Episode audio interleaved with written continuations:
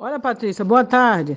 Olha, deixa eu te falar uma coisa. Não vai ser possível eles, na, na reles vontade deles, tapar o sol incrível, universal, com a peneira. Não tem como eles, eles tapar o sol com a peneira. Eles vão é, tentar negar o óbvio, né? Deixar esfriar o, aqui, o calor das horas, o, o calor do assunto, mas aqui na Europa já estourou esse escândalo. É, que foi ontem que eu estava. Ontem, não, foi domingo. Eu e meu esposo paramos aqui para mais de 30 minutos na Rádio Suíça. Olha, gente, a Suíça é um país pequeno. Eu já falei aqui, 8 milhões e 600 mil habitantes a Suíça tem.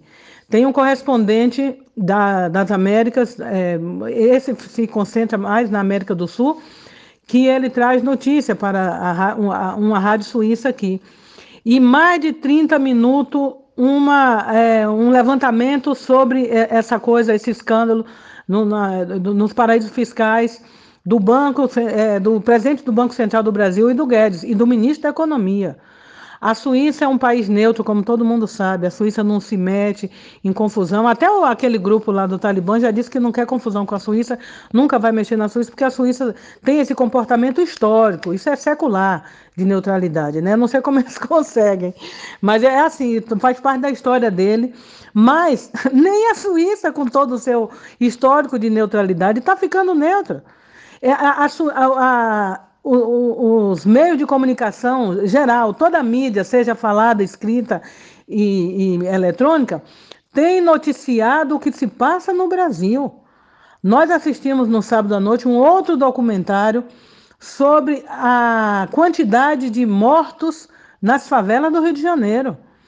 Então, é, aí pipoca daqui, pipoca dali, cada país aqui na, na Europa, uma hora eles vão ter que falar.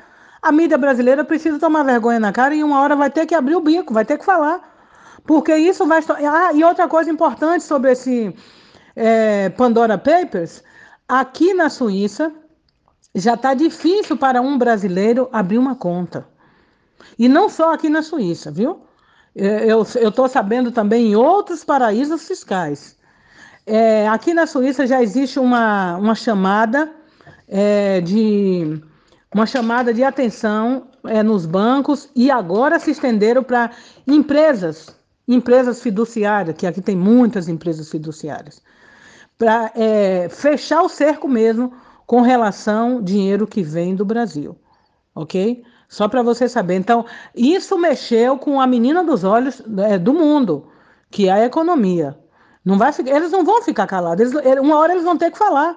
Eles vão se, se sentir tão, impression, tão pressionados, como eu escrevi, é, no, semelhante ao caso do Lula, né? Que o mundo todo começou a falar, até grupos acadêmicos, é, jurídicos de vários lugares do mundo, dos Estados Unidos, da França, começaram a chamar a atenção dos grupos acadêmicos do Brasil. O que, que é que vocês estão fazendo aí no direito desse país?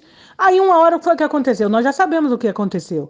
Vai ser a mesma coisa com esse escândalo, porque isso tem um impacto na, é, no mundo todo. No, hoje, olha, no início eu cheguei aqui na Europa em 2005, em julho de 2005.